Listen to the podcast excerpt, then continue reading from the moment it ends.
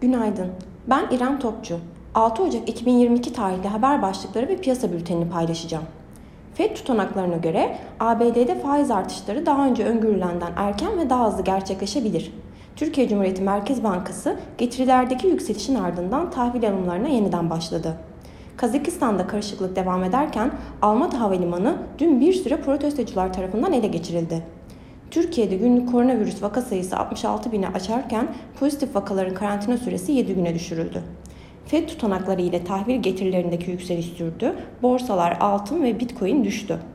Piyasalara genel olarak bakacak olursak fay piyasalarında FED tutanakları üyelerin yüksek enflasyonun düşürülmesi için faiz artırımı ve varlık alımlarının azaltılmasının yanında FED bilançosunun da küçülmeye başlamasının tartışıldığını gösterdi.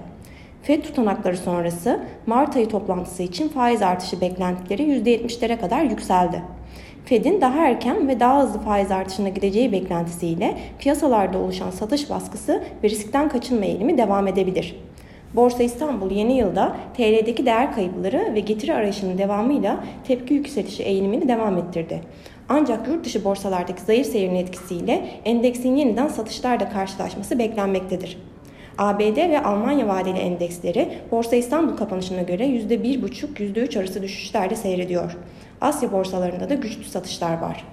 Teknik analiz verilerine bakacak olursak kısa vadede 1927 ve altına gerileme alım fırsatı, 2065 ve üzerine yükselişler ise satış fırsatı olarak takip edilebilir.